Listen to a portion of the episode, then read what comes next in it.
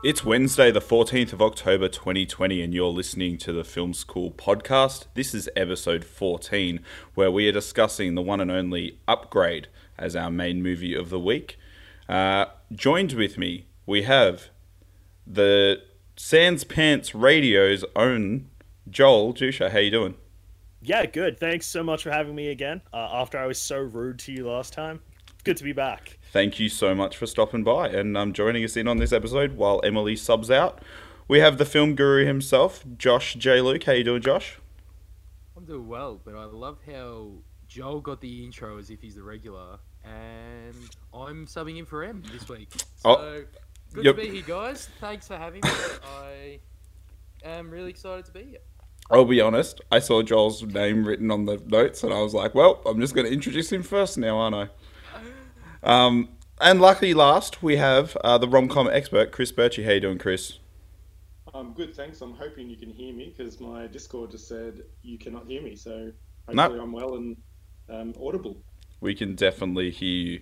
Um, for those of you who don't know, Film School Podcast, a podcast where we sit and talk about the movies that we have watched throughout the week, followed by a main topic, um, and that this week's is uh, Upgrade. Uh, you can follow us on Letterboxd uh, as individuals. So you've got King Frogby as myself, Josh uh, is J Luke, Emily is MJP74, and Chris Birchie is Birchie. Um, what about yourself, Joel? What's your Joel? Uh, it's just Duscher, or yeah, because I've like got my full name on my Letterboxd account as well. So my username is just Duscher, which is D U S C H E R, or you can just find me if you search for Joel Duscher uh, which is the same thing but just with Joel in front of it. So really, I don't know why I would bother bother typing that extra part, but the option's there. No, okay, cool. So Joel, why don't you start us off and tell us a bit more about what you watched this week? So, uh, this is the second year I've had Letterboxd, and last year saw a lot of like Halloween challenges floating around. I guess. Uh, when it comes to Letterboxd and challenges, it's rarely a challenge and more just like how many movies can I watch in a short period of time. So this month I decided I'd get around the uh, Halloween hype and try and watch 31 horror movies in October. Uh, so this week has mostly been horror films. The two that I'm going to be talking about today are definitely horror films. And the first one I watched was something that I had heard about since I was in high school, but had never seen, which is The Hills Have Eyes remake. Uh, so originally it was a Wes Craven film uh, in his early years uh, after Last House on the Left, which is something I also watched recently and is fucked. Uh, he then went on to make The Hills Have Eyes. Um, and this was a little bit before Wes Craven started to find his stride. Like his first two films do have their fans, but this is like pre um, Nightmare on Elm Street and stuff like that. Before he like really cements himself as like one of the like I guess one of the original like horror masters. Um, but yeah, in 2006 they've remade The Hills Have Eyes, uh, which kind of happened around the same time that we started getting remakes like Friday the 13th, Texas Chainsaw Massacre. Uh, a little bit later on, you get the Nightmare on Elm Street remake, Nightmare on Elm Street remake as well. Um, and I've seen like a few of them. Uh, recently, I watched the Friday the 13th remake, and it's just like stupid slasher, like almost in a similar vein to like a Final Destination, where like the gore is really over the top. The characters are barely characters. Everyone's just like a stupid teenager. You don't really care about them. It's mostly like, even though it's a horror movie, it's one of those like silly, kind of fun, even though it's violent horror movies. The Hills Have Eyes remake is not that. It is so fucked. Uh, it's very fucked. It's very bleak. It's very upsetting, and had some like scenes where I was genuinely like, "Oh no, this is this feels bad to watch." Um, yeah. Which look, I've seen. Look, I've been watching movies pretty consistently since I was in high school. Uh, so that was like eleven or twelve years ago now. So like I've seen fair share of fucked stuff. Yep. Um, but yeah, sometimes like stuff like this still comes along where I'm like, uh, it's not actually going to be that bad. So like, I guess a good example is I saw Hostel for the first time like a couple of years ago and was like, ah, oh. like I mean, yeah, sure, cool, but like it's not that bad. But like this rolled around and I was like, oh no, there's like some legitimately like real upsetting shit in this.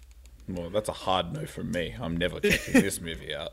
Oh, like it's not even necessarily like there is some like real brutal violence that it kind of lingers on. But it's more just like some of the situations that the characters find themselves in. You're like, oh no, that's that's not nice. Like there's a point where a baby gets a gun pointed directly into its face, like in front of the mom, and you're like, oh yeah, no thank you. Um, mm. but yeah, it was like really, really, really surprised with like this is one of those movies where it did a lot of stuff well and whilst I was spent most of the movies being like, oh, oh no, oh, I feel so bad. Uh, it was like, like it really took me by surprise, and I like quite enjoyed it. I gave it a three and a half, but yeah, for the type of movie this is, a three and a half is a huge score. Absolutely, three and a half um, is a huge score. Do you find it weird that? So I'm assuming the original is still very bleak, despite maybe not being that outwardly fucked, right? Yeah, I haven't seen the original. I was tossing up between watching the ah, original yeah. and this. Um, yeah, I did a weird thing where I watched the original Last House on the Left and then watched the remake of Hills Have Eyes rather than mm. just committing to doing the one same. or the other. Yeah. Yeah. Do you think you'll go um, back and watch the original Hills Have Eyes now that you've seen the remake, or you just not? Yeah, I want to suss out how long it is because one thing with the Hills Have Eyes remake is it's like a hundred. It's pushing hundred and five minutes or something like that, which is long for a horror movie. Um, so if the original is like a little more lean than that, I'll probably watch it. But if it's again pushing two hours, I might give it a miss. Yeah. Um, because as far as I know, the story is almost exactly the same. It's just some of the events are a bit different. Um, one thing I did appreciate with this is that the movie gives you a chance to learn about the characters before things really kick off. It's not like uh, let's just use Friday the Thirteenth remake yeah, as an example because that's like something that I guess out of all of those like slasher remakes, that one's probably the most famous as well. Where like you just pick like characters being picked off one by one from the get go. I mean, like Friday the Thirteenth remake has like a false start where like fucking ten people die in like the first twenty minutes. With this, nothing really happened. You're just spending time with the characters for forty five minutes. Then there's like one or two bad things, and then there's a huge bad thing, and then it kind of you just like like things really kick off. Like it to the point where even though this is technically a slasher, it kind of feels like, and the time when this got released kind of works out like this, but it kind of feels like in between like a slasher movie and like torture porn because yeah. it borrows from both. This does not sound like a film for me, but I know that yeah. Josh will end up making me watch it at some point. I can uh, feel it. I can feel it. I haven't even seen this one, so maybe I should give it a preemptive watch. Yeah, it's not like if someone doesn't like uh Adam, I know that you are famously a very, very, very spineless person when it comes to horror movies. Hundred percent. Just in um, general. no, yeah, yeah piss off. yeah, I've heard Adam, you're a real piece of shit, and uh, yeah, yeah, exactly. just salt of the earth, motherfucker. Just um, everything's like everything scares me. Like I just don't like high high tension situations. Yeah, this kind of yeah, it's more. There's not really many jump scares. I don't even think there's any in this, but it's just like real unpleasant violence, and then just making you like sit in it. Mm. Like the scenes where a bad thing happens, the the movie doesn't like cut away from it and then cut back to something that's unrelated. It's like a character dies, but then the character that's alive will be in the room with the dead character. Okay, so like it's just really so bleak. Minutes. Yeah. Um, mm. But yeah, like if, you, if, you, haven't seen it and you've seen a lot of horror movies, like I'd recommend checking it out because yeah, um, the director, whose name I have not got written down, is and... it Alexandre Aja or something? Yeah, that's it. It just um, came off my head because I looked it up because he directed some very famous movies, I believe. Yeah, so recently he made Crawl, which is oh a, yeah, the yeah. one where she's stuck in the space with the the crocodile. Yeah, that's it. Yeah, um, that was but sick. his original, like his breakthrough, I guess, is a movie called High Tension, which is on oh, on, that's the one. Yeah, yeah, which is on Shudder in Australia. Uh, okay. If you want to check it out, apparently that's also incredibly violent. But yeah, that's the one that kind of got him noticed, and then he got this movie off that. And okay. another weird thing with Hills Have Eyes is not only is it really bleak, really violent, it made a shitload of money. So um, I don't know what was going on in 2006, but everyone I guess was just like, "Yeah, fuck me up." See, the thing is, like, well, I know, I know the name too. Like, I don't think anyone doesn't know the name Hills Have Eyes as like a horror movie to check out. I don't know, yeah. like I like I I have no desire to watch it, but I feel mm. like it's like it's like kind of like Silent Hill, right? Everyone knows the name Silent Hill. Yeah. Mm. But the one I was going to mention was he also directed Horns, which is an adaptation of Stephen King's son's novel. That's the one with um, Daniel Radcliffe. Daniel yeah, Radcliffe. Yeah, yeah. I didn't mind that movie. Real weird yeah, it's a cool though. movie. Yeah. Real weird. All right, Josh, what did you watch this week? Uh, so moving on from that, and it's quite funny because I think me and Joel were watching these two movies at the same time, and we're just having a completely different time. I watched Some Like It Hot, which is a classic 1959 romantic comedy film directed by Billy Wilder. It stars Tony Curtis, Jack Lemmon, and the one and only Marilyn Monroe.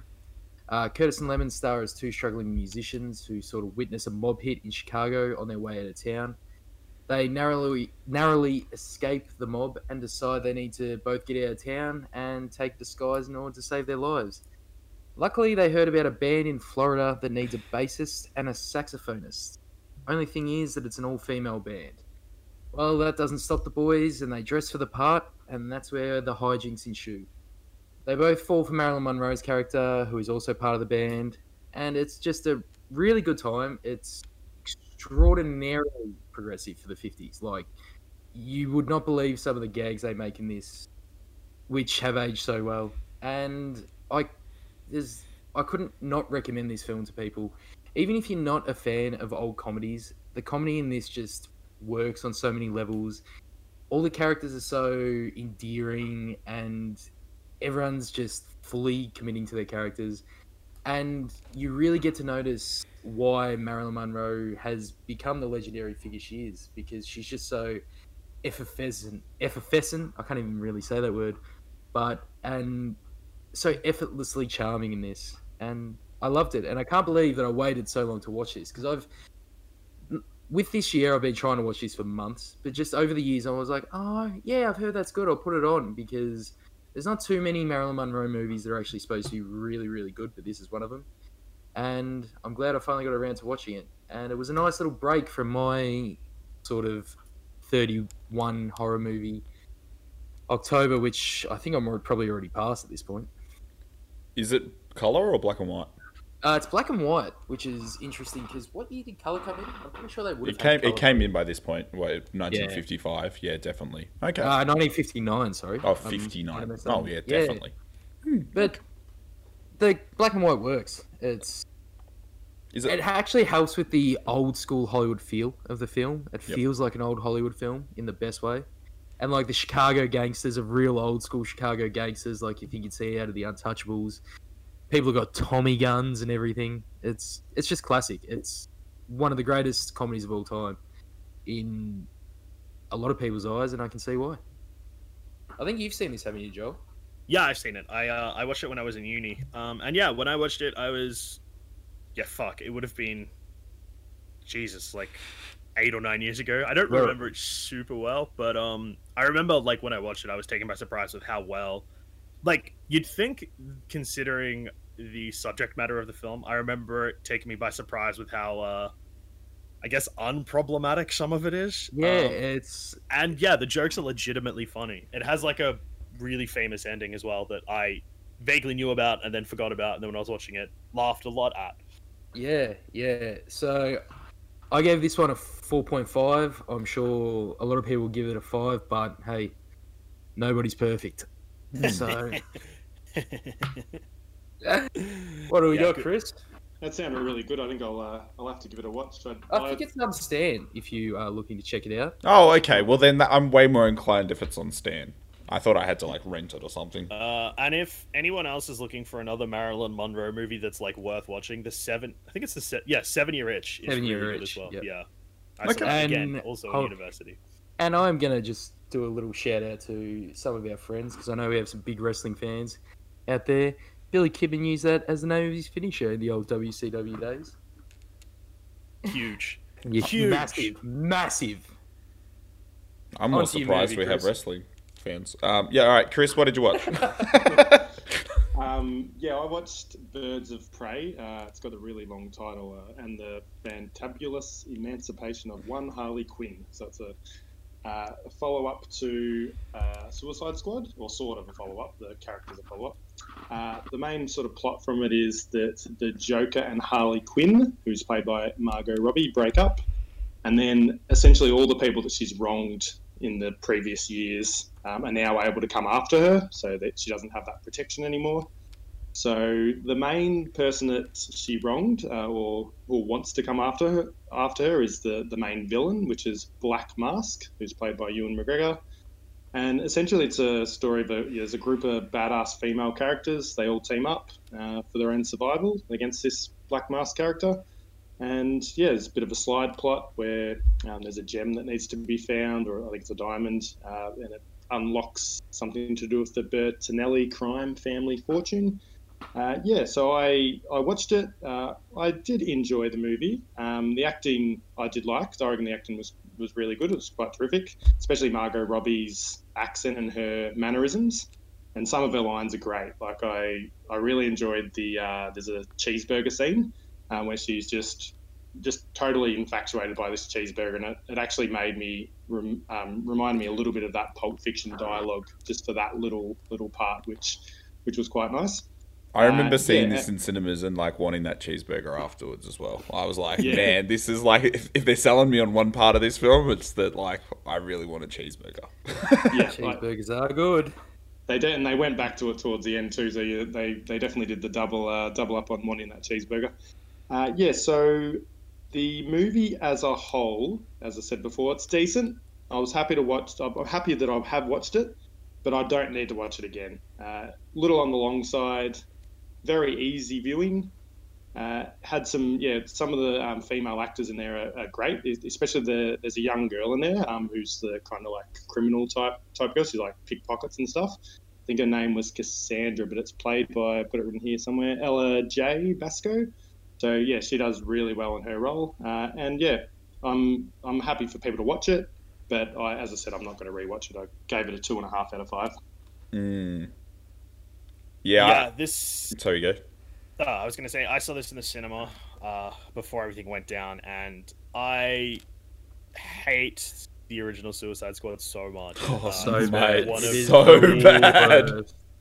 Um, and watching this, I really wanted to like it, but yeah, I've just found it like super forgettable, and it's like mm. I guess it's kind of like course correction, and it means that like maybe as this goes on, like Harley Quinn will be put in movies that are, I guess, better. But yeah, like there was a lot of this where I was just like, all right, guys, let's let's let's yeah give it yeah. the wrap fight scenes were overly long too at times, but that does happen in a lot of um, you know these sort of things. I did yeah. forget to mention Margot Robbie uh, was one of the producers as well, so uh, See, I feel like she's a great Harley Quinn, right? I feel like that yeah. she is a good Harley Quinn. I think that yeah, the the script was just forgettable. Like the villain, not that big of a deal. Um, I also watched this in theaters. I am absolutely infatuated with Mary Elizabeth Winstead, the chick with like yeah. her hair swipe to the right. Like, I want her to be in a good film that's not hmm. just Scott Pilgrim, because I will watch the shit out of that. But um, yeah, I don't know. Like, yeah, this didn't do I, much for me either. I haven't seen it, and it, it's on Netflix, isn't it? Yeah, recently yeah. added. Yeah, it's recently added to Netflix, and usually when something new's added to Netflix, especially if it's from the last couple of years, I usually just instinctively watch it, just so I've got it out of the way. I've had so many opportunities to watch this, and I've just stared at the banner on the screen and thought, you know what? Mm, nah, nah, just no interest at all. I will probably eventually watch it and be completely uh, underwhelmed by how mediocre it is. Yeah, it's yeah.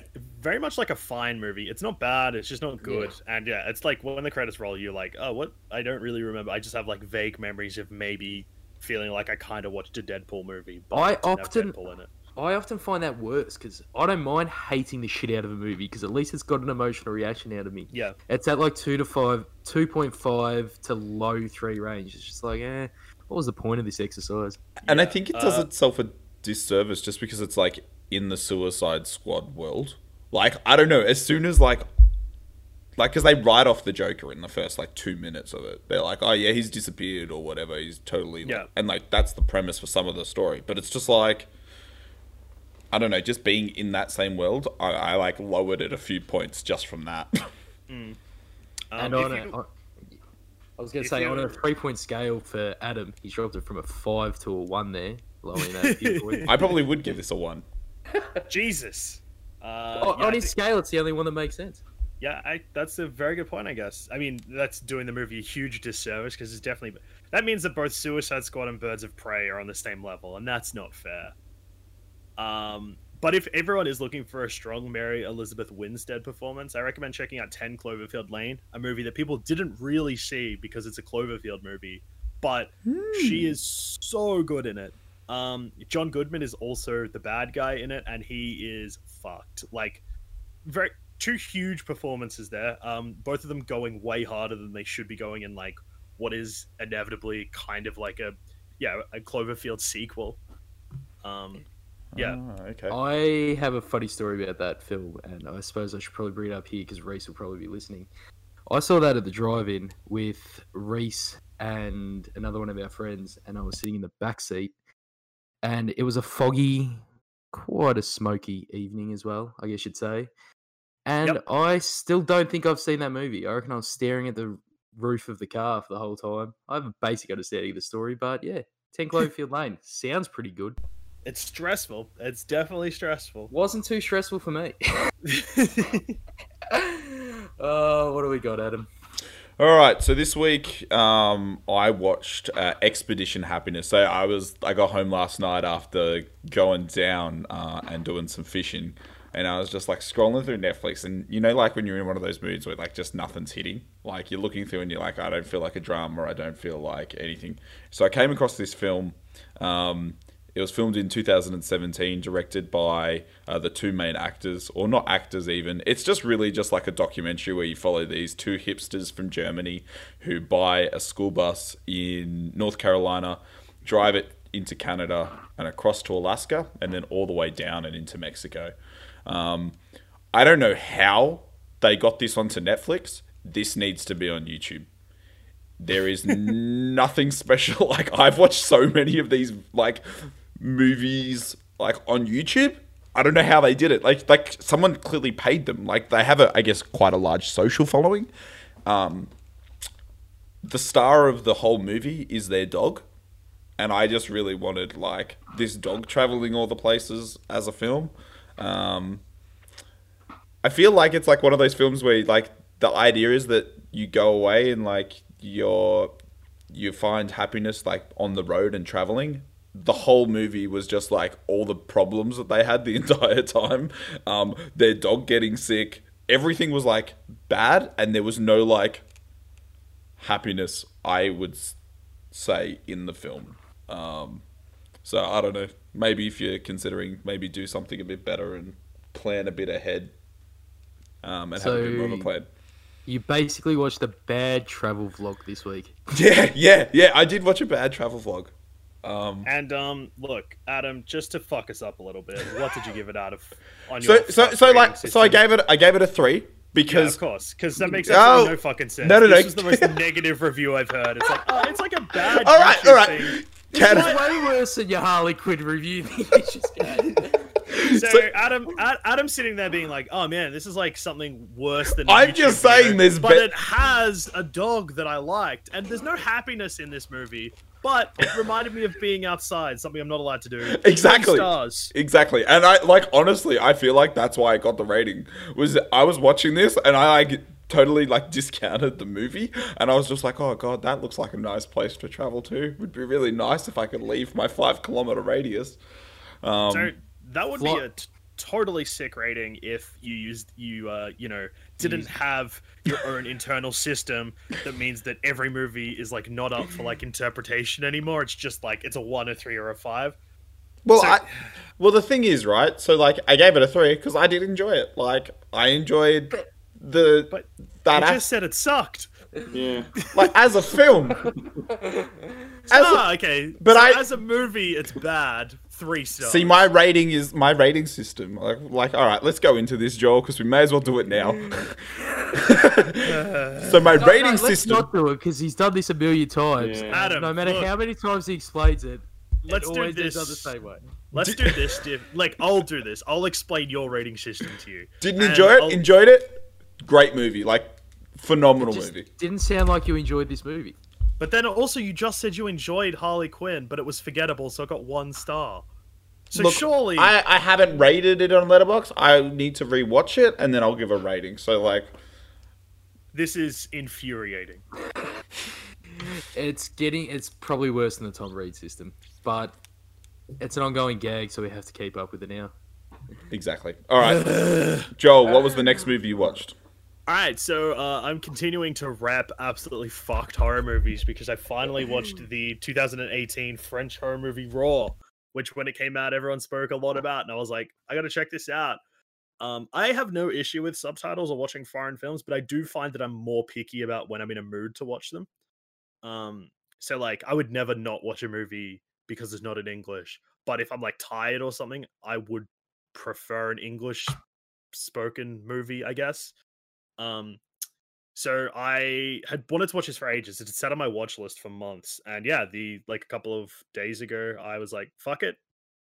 It's twelve thirty a.m. Perfect time Ooh. to watch it. I'm drank coffee in the evening for some reason, so I'm raring to go. It is pure art cunt hours at this point. yeah, exactly. There's no rules. I could fucking watch. Yeah. Why know. would you I... decide to watch a movie where you could read that late though? Like, well, yeah, that's the thing. I think it's because I was just like really awake, and I was like, well, a horror movie probably is going to make me more awake.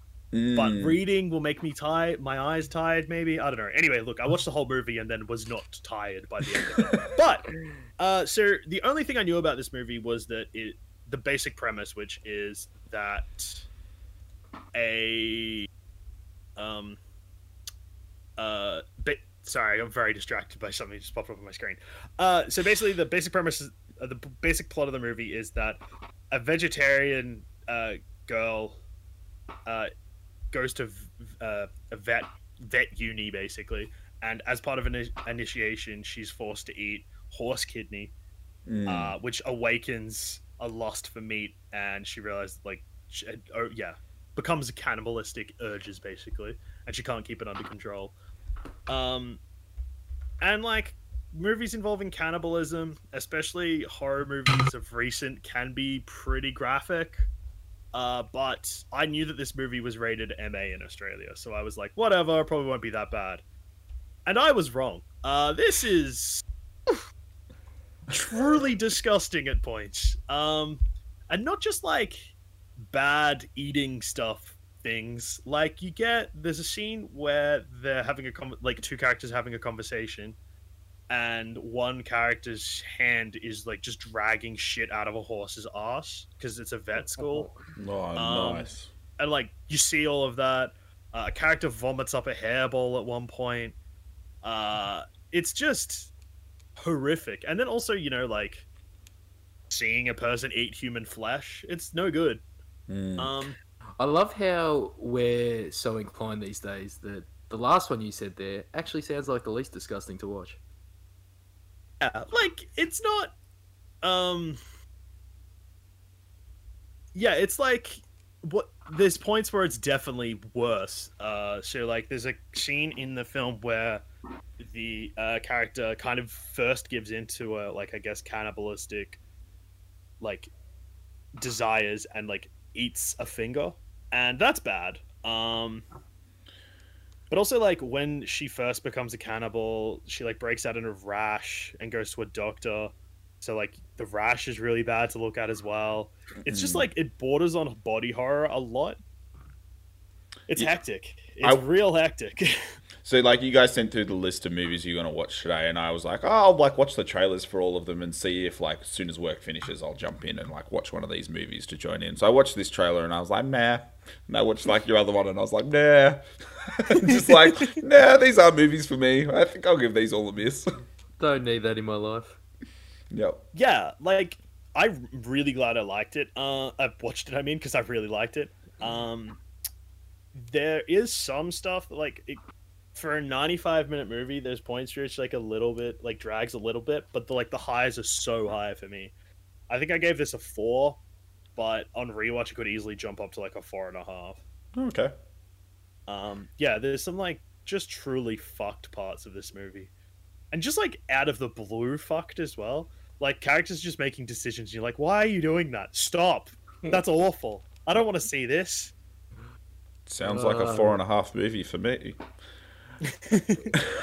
Well, to you, Adam, it would probably be a one or a three. Probably because I wouldn't no enjoy sense.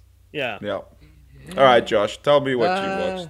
So, all right, I'm hopping back on the horror train as well, and I watched a movie called Body Bags, which is actually a television movie that was made in 1993 that was intended to be sort of a pilot for a new anthology horror series in the same fashion as, say, Tales from the Crypt, I guess is the most well known one. And it was directed by two masters of horror, the absolute master of horror, John Carpenter, and semi master, maybe co master, Tobe Hooper. Um, so John Carpenter directs one segment. Oh, sorry, John Carpenter directs two segments. Tobe Hooper directs one segment, and there's also a framing story, which is where it most resembles Tales from the Crypt.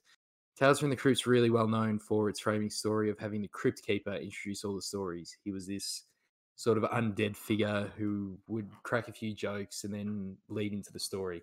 A lot like Rod Serling in Twilight Zone. So John Carpenter actually plays the coroner in the framing stories here, and he's hilarious. Fully commits, just JC at his best. And the whole framing for the stories is that he's telling the story of one of the body bags that's come into his morgue. And that's the way we get into the stories. So the first short is called The Gas Station. It focuses on a lone gas station attendant on her first night in Haddonfield, which is the town in which Halloween takes place. There is a serial killer on the loose, and no, it is not Michael Myers just trying to kill as many people as he can. It is someone who is unnamed at this point. Um, so the girl goes through all these sort of different little things that happen to her on her first night. Like she gets locked out. There's a homeless guy who seems really intimidating and really drunk. So everything's just putting her on edge, and the tension's building, and tension's building. There's also like this sly little bit of humor, which Carps is known for, and which suits the anthology horror series, especially for TV, very well. Um, there's cameos from another master of horror, Wes Craven, who was mentioned before, Sam Raimi also has an acting uh, cameo here, which is really cool. Uh, I, I can't remember who's the main star of this short, but it's someone quite famous as well. Really thought it had a great time with this one. It is pure John Carpenter, and I thought that one was four stars for the first short. Uh, he also did the second one, which was called Hair. It's about a bloke who can't deal with going bald, so he chooses to chase miracle cures he sees on TV. Uh, he sees one that promises a full head of hair overnight. All he has to do is rub it on and go to sleep. And it works. He wakes up the next morning and he's got a full, luscious, long head of hair. Longer than mine, in fact, and that's not easy to do for someone who was literally bald the day before. Um, Stacy Keach plays the main character of this one. Um, it's very hammy, it's very funny, and it's very fun. It's the perfect film if this was, say, a two part episode to have on the back of something as tense as the gas station. And I really enjoyed it too. It was probably around the three and a half to a four range, but for the format and what they did, I gave it a four. Uh, Tobe Hooper's entry was The Eye, where Mark Hamill plays a minor league baseballer who loses his eye in a sort of um, in a car accident. So he gets experimental surgery to replace his lost eye. And I'm thinking this might have been where the Simpsons bit came from, where Homer loses his hand and gets Snake's hand attached. I think that may have actually come from this one here, because it's quite predictable. This one, it's a lot darker than the other two in the sense that it's a bit more mean spirited, and it doesn't have John Carpenter's sort of humor. I know um, both Adam and Joel, you guys have seen the Texas Chainsaw Massacre. Sure have. Um, I sure have, guys. Very, I very sure have. bleak.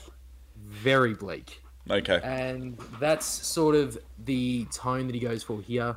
It's the funniest part about it is seeing Luke Skywalker with a 70s style porno stash. So that's the funniest part of this one. But other than that, he plays it fairly straight. And while Tobe Hooper is a great director, like John Carpenter is one of the all time great directors, especially in this realm, and it just doesn't hold up as well. I still thought it was a three. It wasn't bad, but on a whole, I thought the movie itself was a four. I actually enjoyed it more than what's considered the great horror anthology, I guess, which would be Creepshow. And yeah, had a great time. I suggest if anyone can find it, that they give it a watch. Hmm. I won't. I know you. Yeah, won't. It sounds like something that I would enjoy, but I have not seen um, many horror anthologies before, and I feel like the Body Bags is a weird one for me to start with. Or maybe that's on brand, and I should just do that and should shut I- up and stop complaining. I actually think because you've seen like the movies from the guys who made them, they do work very well as shorts. And I think you'll like the I think you'll like Carb's commentary uh sorry, comedy in the framing bits as well. Tom Arnold pops up as well. In Hell yeah. The framing bits, it's yeah, just a great time. All right, Chris, what did you watch? I think Chris might have Disconnected. some disc audio. All right. Well, I'm going to jump in and tell you that I watched the worst American Pie film. I watched American Pie Girls Rules, and I was so happy. Joel reached out, took a screenshot of it, and be like, "I love, mm-hmm. love how thirsty you are, Adam." He didn't stay thirsty. I did not say thirsty, Adam. I said horny, and I stand by it. Yeah, you were I was very horny, my friend. hundred percent. So you go into an American Pie movie with the expectation for nudity. So it's another night in lockdown, and I'm just like, Adam, no, do Adam, does everyone? everyone does. Adam, come. I, I don't think that um the American Pie movies aren't like famous for the nudity. I guess like the first two have like iconic scenes that involve it. Or just but, like, like, Oh, okay, I don't know. Actually, the straight to DVD ones have quite a few Mm. nudie scenes in them, and I suppose if this one's in that realm, I can see where he's coming from. So, like, all right, like it's set in East Great Falls. There is a Stifler in it. Uh, so this is essentially what the um, the women version of uh, American Pie. So there's four um, female friends who are all trying to get uh, who make a pact to all try and get um, their sex on, I suppose, and the it, it's it's just like terribly done. So um, they all fall in love with this same guy who is apparently a high schooler. He's a 29 year old man. He definitely looks like a 29 year old man. He looks so old. I can't stress this enough. Um, and in the process of everyone trying to fall in love with this guy, uh, they all like I guess one of them actually falls in love with him, and the other three have friends that tr- like male friends that try and help them like either a make him jealous. Uh, the second one would be uh, like this nerdy guy who knows all of this guy's quirks. So obviously, like the woman who paired up with that guy, like you can see it's like writing on the wall the whole way through the movie. And then there's this, like this really nerdy chick who is like the valedictorian, and there's this nerdy guy who's into it, and that's where that ends up going. It just ends up being a whole bunch of dry humping uh, the entire movie. Uh, for some reason, Danny Trejo is in the film. Um, Hell yeah, doesn't say a single word the entire film. That's That's incredible. interesting. He's kind of just like in scenes and in the background and like offers nothing. Like doesn't he, he's kind of like one of those people that like just sort of drifts in and out of the background. You're like, I know that guy. Um it doesn't like share any commonalities with like any of the other ones. So like uh Eugene Levy doesn't appear in it. Um I don't know. I I did not enjoy this film at all. Like, if you want to watch like a shitty rom com, go and watch like any of those Netflix films, like To All the Boys I Loved Before. Anything with Noah Centineo tends to be pretty decent, like or pretty okay. This just totally like flopped for me, quite literally. So was this a three star film for you, Adam? It sounds like a three star review. Nah, this is a It's- one. Ooh. This is a one star film. Uh, I'm just It- wondering what the difference between this and Expedition Happiness was. I enjoyed Expedition Happiness because I got out sure? of it. I got, I got, yeah, I did. Expedition of Happiness has a set of tits, so that- That's No, why it's, it doesn't have a set of tits actually. I know. I was kidding. But you're right. That probably would have. Five stars. No, no, no. Um, but yeah, like this. I don't know. Like, What What did you go in expecting this to be though? Because I am one of those people. Who I've seen all the American Pie movies, and outside of the stand like the proper ones, they all suck. They're so bad. yeah, And you're right. it's 2020. Like they're not going to get better. but like, I didn't expect them to like really get like no like I, I thought that at least have like a storyline that was semi intriguing or like something different but it's just like a rehash also the director's name is uh, mike elliott and i like i was like what else has this guy done and he's done like all of his films have like an average of two uh, he did uh, scorpion king 4 i didn't even know Oh, there was a fourth Oh, one classic. It is a classic. That's getting deep into the Scorpion King mythology. and and blue crush 2 Ah. the best one in the Blue Crush series. And I was like, all So- right. Sorry, you go. So one thing that I find really interesting about this is I've seen the trailer, um, and the dialogue. Look, I'm not particularly too worried about the nudity and the horniness of the movie, like you, Adam. But one thing that I do find really, really fucking strange about this is that it's called Girls Rule. You got female protagonists. It's not written by any women, and every single character talks like a crazy person. Like Oh, yeah, they're all like sociopaths. And also, there's no, like, all the girls, it's like everyone's in Mean Girls. They're all just like bitches to one another. And they're all fighting over the same dude. And like, Oh, but even, totally. like, Sorry, beyond that, it's just like just like the way that they talk is like how it's like an adult man has imagined how a horny teenage girl talks, and it's like really, really, really like upsetting. Mm.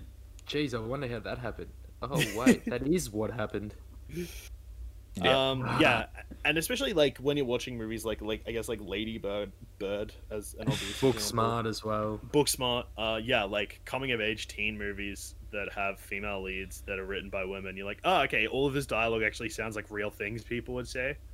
And actually Like makes the sense. the first American Pie, like the guys are like pieces of shit, but like they're like believable and they're not saying anything. Or you're like, people don't talk like that. Yeah, we all every grew up in that era. Everyone talked like that. um, everyone was constantly making like the Stifler face of like, oh, the whole time.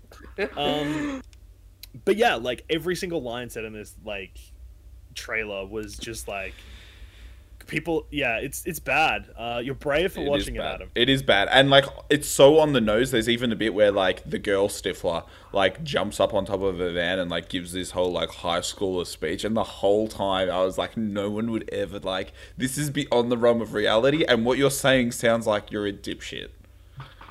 Like, oh, I hated everything about it. Don't watch this film.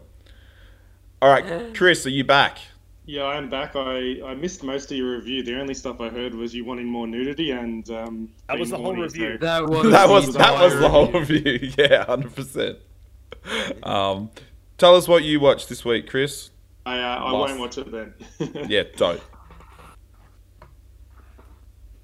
Uh, Hu- Hubie Halloween, it's called. So it's the next Adam Sandler installment in the Netflix, uh, I suppose, deal. Uh, I just needed something light and easy to watch, so that's why this came up.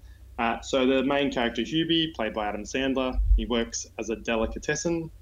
He's essentially the person the whole town ridicules. Um, they, you know, throwing things at him, picking on him, all that sort of thing, doing pranks. Uh, his real passion is Halloween, so he you know, creates all these like uh, settings around his house and so forth, or his mum's house because he still lives at home at roughly forty-ish or whatever his age is meant to be. Uh, he he's kind of like the town official Halloween helper, so and uh, aren't pranking him. He, he's just a nice a nice guy, I suppose. So, amongst all the pranks uh, that are played on Hubie, uh, he ends up being involved in an actual crime investigation where he tries to solve this mystery for the rest of the movie. Uh, the things I liked about the movie was his Swiss Army type thermos. I'd, I'd really like to own one. It was ridiculous, but had so many different gadgets in it from a like a vacuum cleaner. I think there was a megaphone in That was there the only good gag blend in the whole film. Flare gun, just this sort of Swiss Army in the film as well. Uh, and yeah, so the one thing it didn't have was a compass too, and he, he that was probably the only thing he needed in one point of the movie. So suppose the, it was good for most things. the the other thing I enjoyed about the movie was the cameos. So I'm obviously watched a lot of Adam Sandler movies, and I've liked uh, some of his earlier work, and I just keep watching them because look, I'm hoping for them there to be another gem like un- like Uncut Gems was. Uh, but yeah, the cameos, so and references to previous movies. So in the movie, there's O'Doyle Rules, so he's the bully. So that was a reference to Billy Madison. Uh, there's Ben Stiller uh, redoing his role. Um, I think the name was Hal. It's a nurse within Happy Gilmore. So he's there in a it's a mental institution in this one, but it's a similar sort of role. And I didn't pick this up until I looked at uh, the Modern Family actress uh, to see the other movie that she'd been in. I forgot that she was in Happy Gilmore as well. Uh, her name's Julie Bowen. But all the female, or not all, but a lot of female characters with uh, Adam Sandler movies are their initials are VV. So this one was Violet Valentine. Uh, in Happy Gilmore, it's Veronica Vaughn. Oh, sorry, Veronica Vaughn and Billy Madison, I think, or one of the two, or Virginia Venit in another one. Uh, so there's, yeah, for some reason he's done that. So I thought that was an interesting little little link. The there's heaps of cameos too, like Kevin James is in there, Steve Buscemi, Rob Schneider, of course. Shaquille O'Neal randomly. Uh, he's got this feminine voice as a Halloween uh, Halloween presenter, or sorry, a radio station presenter, which is just bizarre. But you know, it's Shaq, so he can do what he wants, and I'm not going to say anything because he'll, you know. What did strong. you What did you rate this film, Chris? Uh, I only well, I ended up giving it a two. Poor, but but that's mostly because it's reflecting my nostalgia with the cameos and past references to past movies. So it's, it's it was between a one and a half and a two for me, really.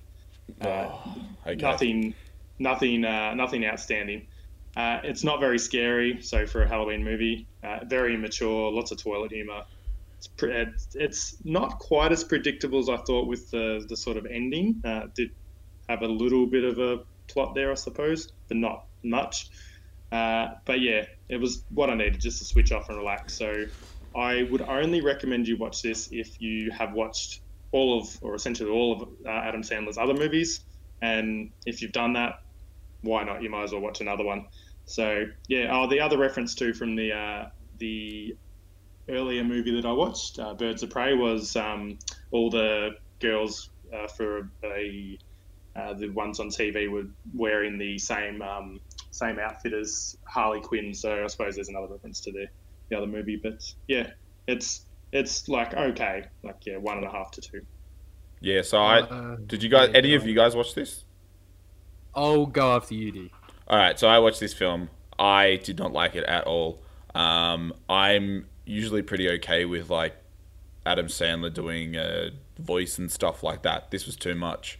Yeah, it just the voice kept, is dumb. It just kept going. Um, the thermos was like the only gag that like I thought was so stupid. It maybe gave me like a a small chuckle. The story was incomprehensible. I just cannot get over that like what he was probably paid for this film. Um, yeah, like I don't think the cameos were enough for me to be invested. Like, because they're in all of his Happy Madison films. So I don't know. I would say that this is probably one of the worst ones that I've seen him put out. I knew this was a good idea to avoid when you message me literally telling me not to watch it because you tell me to watch shit. Oh, of course. And you're like, oh yeah, check out the Babysitter Killer Queen. Great movie. And I'm like, no, Adam, I'm not going to do that. that was a great when movie. I, when I got this message to say, don't watch it, I was like, oh, this is going to be bad. So then I saw the trailer for it and I did not even get to the end of the trailer. That fucking accent. Why? why do that to a film? So like, it's a reference to an SNL bit. So that in itself is also a reference. Joe, I had the Adam Sandler Best of SNL DVD when I was a kid, and there is still no reason to do that in 2020. no one else had that DVD except me. I just um, don't know how it's sitting on number three on Netflix at the moment in Australia. Because people like, watch shit. That's what I tried to tell you last time. You cannot use. But I'm usually the guy who loves shit. I'm oh, the guy who sh- consumes the shit and enjoys it. This was just. I would totally skip this. Before we move on, I just realized that last time I was on this podcast, I hadn't seen Babysitter Killer Queen, and now I have, and it is by far the worst movie I've seen this year. Wow, you're an idiot. You got no idea. It is like I know you love YouTube videos and love when movies have been turned into YouTube videos, but it felt like internet humor from like 2012 turned into a movie. It was real bad. Maybe he's getting the same nostalgia kicks that Chris got to make Hubie Halloween at two. Yeah, maybe. Maybe. All right, let's jump into the movie of the week. Let's do it. Sounds good. All right. So this week's movie was Upgrade, uh, directed by Leigh Whannell, and with a Is budget. it Leigh Whannell? I never know how to pronounce his name. oh yeah, Lee, it's Leigh Whannell. Lee, Leigh Whannell. Whannell. Um, Got to get the hometown boy's name right because you didn't get one hometown boy right last time. all right, the director of Saw, Invisible Man. It had a budget. Incorrect. He didn't direct Saw. Sorry to cut you off again. James Wan directed Saw. He wrote and starred in Saw. Keep going, Adam. All right, budget of five million USD. Budget of four million. a box office of 17 million USD. It stars Logan Marshall Green. Oh, yeah. Yeah. Yeah, Simon. Maiden as STEM, uh, Linda Cropper, and Betty Gabriel um, as the um, police officer. Uh, Linda was the wife. Um, what did everyone think? yeah, I love this movie. I've seen this movie three times. Um, makes me really proud that it was made in Melbourne for such a small budget, especially seeing as how good it looks and how good it is, really. And yeah, it's just good to see some good homegrown sci-fi slash action horror stuff. Yeah, I also love this film. Um, I was pleasantly surprised. Like, I think that the story's, um, I liked how the story wrapped up, and I think that that's what really pushed me into that, like, thinking it's a fantastic sci-fi film. Um, in terms of like the way that the film shot, like, you can definitely tell that it's shot on a low budget, but that doesn't take away from, um, any of the scenes for me. Uh, I really love that where they keep him perfectly centered in the frame, like that that cinematic. Um, yeah, overall, I really enjoyed this film. Yeah, I really liked it as well. I thought it was awesome. Um, being a Saw fan as well, I liked the couple of, um, I suppose you call them Easter eggs, don't you, that were in there. If you, I don't know if you guys noticed the couple of pictures of Jigsaw on the wall. Mm. Any of you guys notice that? I didn't, but I do know that J1 is one of the names on a doorbell in one of the buildings he Ah, goes to. nice. Joel, Yeah, what I, did I, I definitely enjoyed that. what did you think, Joel? Uh, so I literally finished watching this about an hour before we started recording this podcast. I had been meaning to watch it for ages. Like I'm shocked that I didn't watch it when it was at the cinema because it's like right up my alley. Um, and uh, yeah, I thought it was good, but it reminded me a lot of other movies that I think I like more. Mm-hmm. Um, it had like it the lower budget, uh, but like really big, I guess, idea, but um, reminded me a lot of both Dredd and the first John Wick. Like it's a small story told in like a massive cinematic world. Yes. Um, where it's just focused on like one very particular event, and it's like a like upgrade is like a hundred minutes, and the other two movies are also like quite tight.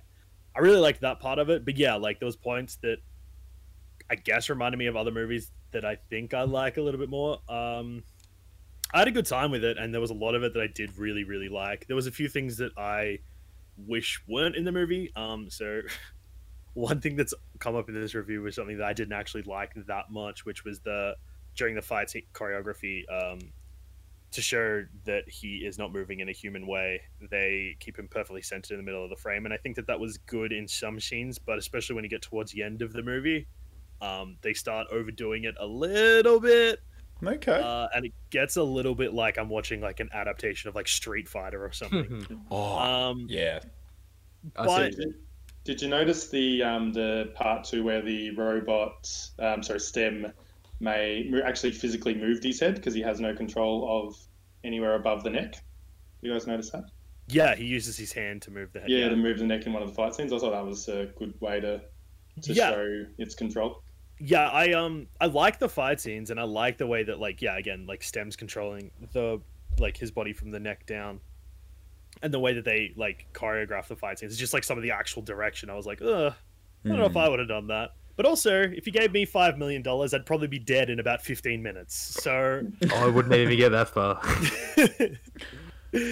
Um, but yeah, it kind of like if I had to pitch this movie, it's kind of like RoboCop meets Venom. Yeah, That's a good yeah, one. it's Yeah. very similar to yeah. It gave me Venom vibes Uh, for sure. And uh, that has to at least somewhat be helped by the fact that Logan Marshall Green may as well just be Tom Hardy. Yeah, Looks exactly like him. here. Mm. it's um, it's crazy that this came out like only a couple of months before the Venom film because the plot is at points identical. Yeah, And in my opinion, it's a way better film as well. yeah, that's not particularly a controversial opinion, but I do like that you dropped it like you were dropping a bomb. oh, oh, mate, mate. When I watched Something Like It Hot, I was walking around like, I don't, I don't know what to tell anyone, but I think I've come up with the hottest take ever here. So Marilyn think- Monroe, bit of a babe.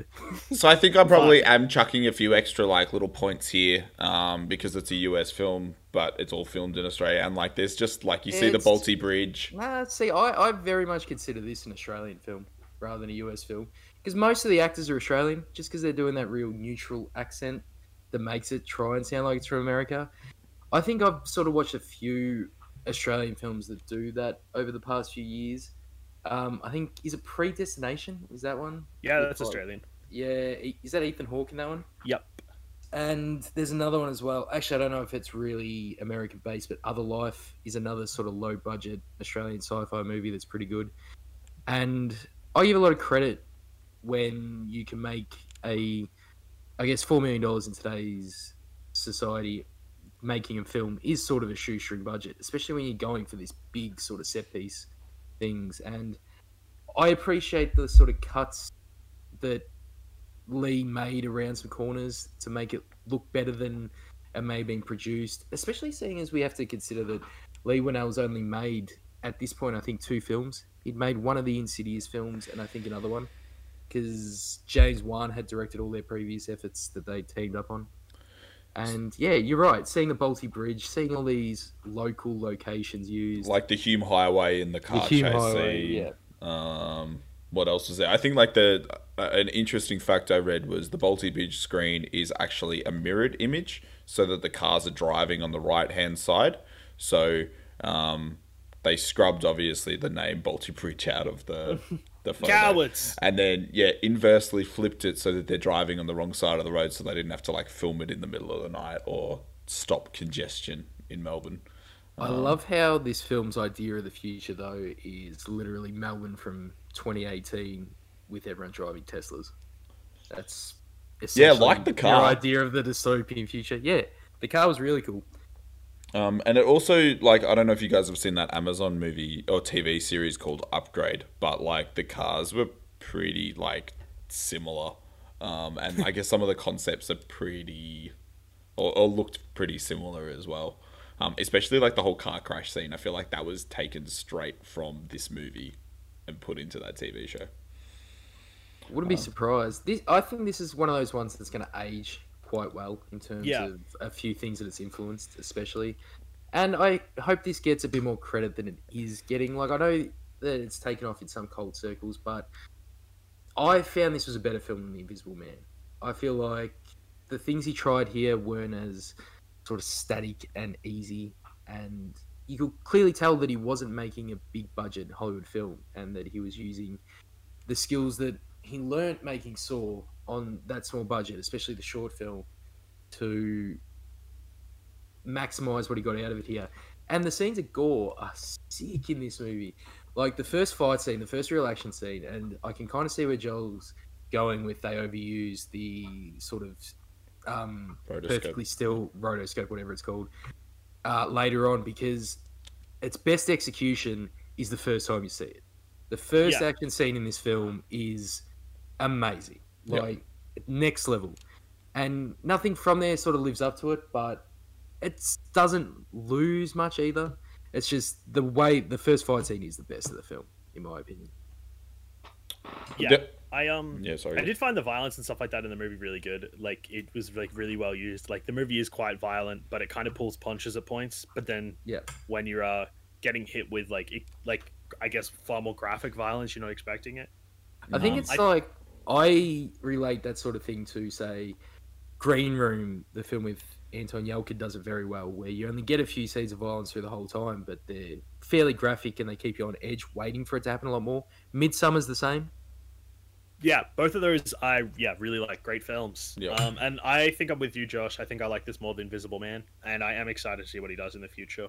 I believe he's doing the Wolfman next. He is with Ryan Gosling. Oh, I knew you'd like that one. Uh, I believe so. Oh, that's one other thing I'll add. I was looking up other casting options, like who he tried to get first, and apparently Christian Bale was the first option Oh. for the main character of Upgrade. And secondly, the second option, and I predict I would have given this film a five if they had have got this man. Jake Gyllenhaal was also considered to be the lead in this film, and that would have been amazing. See, that's actually one of the things I was going to say that I think I quite liked about the film in its So entirety is they didn't have like a like a cast that like I recognize. I feel like that worked. Like there wasn't like a standout like lead. Um, the only person I recommend, uh, recognized was um, Betty Gabriel, the police officer who was in Get Out. Yes, she was, and I like a lot of the actors in this have been in a lot of small Australian shows. I know the girlfriend or the wife was has been in Winners and Losers and things like that, and the guy behind the bar in the bar scene Hmm. is Shane Jacobson's brother. I think the guy who made Kenny. I think this guy who actually directed Kenny plays the guy behind the bar in one of the scenes. They should have got Shane Jacobson as Kenny in the bar. Fun fact: I used to work with uh, Shane Jacobson's uh, nephew, which would have been the son of that guy. Fuck. Yeah. That is a Should have cost him as well. Should have cost got me. Just get me. Yes. Uh, I reckon um, Christian Bale was his was his excuse, Josh, that he needed to return some videotapes. Was that the reason he couldn't, uh, oh, couldn't play? maybe, couldn't- or or maybe they wouldn't let him lose enough weight for the role. I heard Yeah. that's another thing. Like you got to let him weigh in whatever he wants. Yeah, Mm. I watched um I watched the recommendation last or Emily's recommendation last week, American Psycho, great film. Oh yeah. Which was that was that reference there. You still haven't seen that, have you, Adam? No, no, no. I've seen American Psycho. Oh, yeah, yeah, yeah. yeah. yeah. Highly recommended. All right, let's wrap this up. Um, Yep. Uh, so, yep, we all recommend going out and seeing Upgrade. What's the movie for next week, Josh? Uh, so you know what? Seeing as Joel's been on here and he's recommended a cooked 2018 French horror movie, I think we might do a different kind of cooked 2018 French horror movie and watch Climax for next week. Jesus Christ. Yes, yes. I'm gonna probably hate this film, but No, you will not. This will be your you'll in, you'll appreciate what this film goes for. Trust all me. right, no worries. We'll we'll see. We'll see. Look, thanks so much, um, everyone, for listening. Um, this has been Film School Podcast, the podcast where we talk about all the movies that we've watched throughout the week, uh, along with the main topic. Next week is Climax. Um, all the details of the movies that we've watched are in the description below. Um, thanks so much, Joel, for coming on and um, guesting No again. Uh, plug yourself. Go, take it away. So you can find me on most social medias uh, under dusch13, so D U S C H 1 3. So that's Twitter and Instagram. Or you can find me on Letterboxd as Duscher, D U S C H E R. Uh, you can listen to my other podcasts. They're on the Sandspans Radio Network. Just head to sandspansradio.com. They're all there. Um, yeah. And keep, I guess, just everyone, as long as you promise to have a good time, that's that's the best plug I could hope for. awesome. I feel like this is like Hot Ones where you have to actually make it to the end of a conversation with Adam to earn your plug. I got him to plug it at the start. Thank you. I introduced I him know, before I you. No, I know. All right. Man. there's a lot of testosterone in this room tonight. Excellent. Thanks so much miss- for watching, and we will see you next week. We missed you, Em.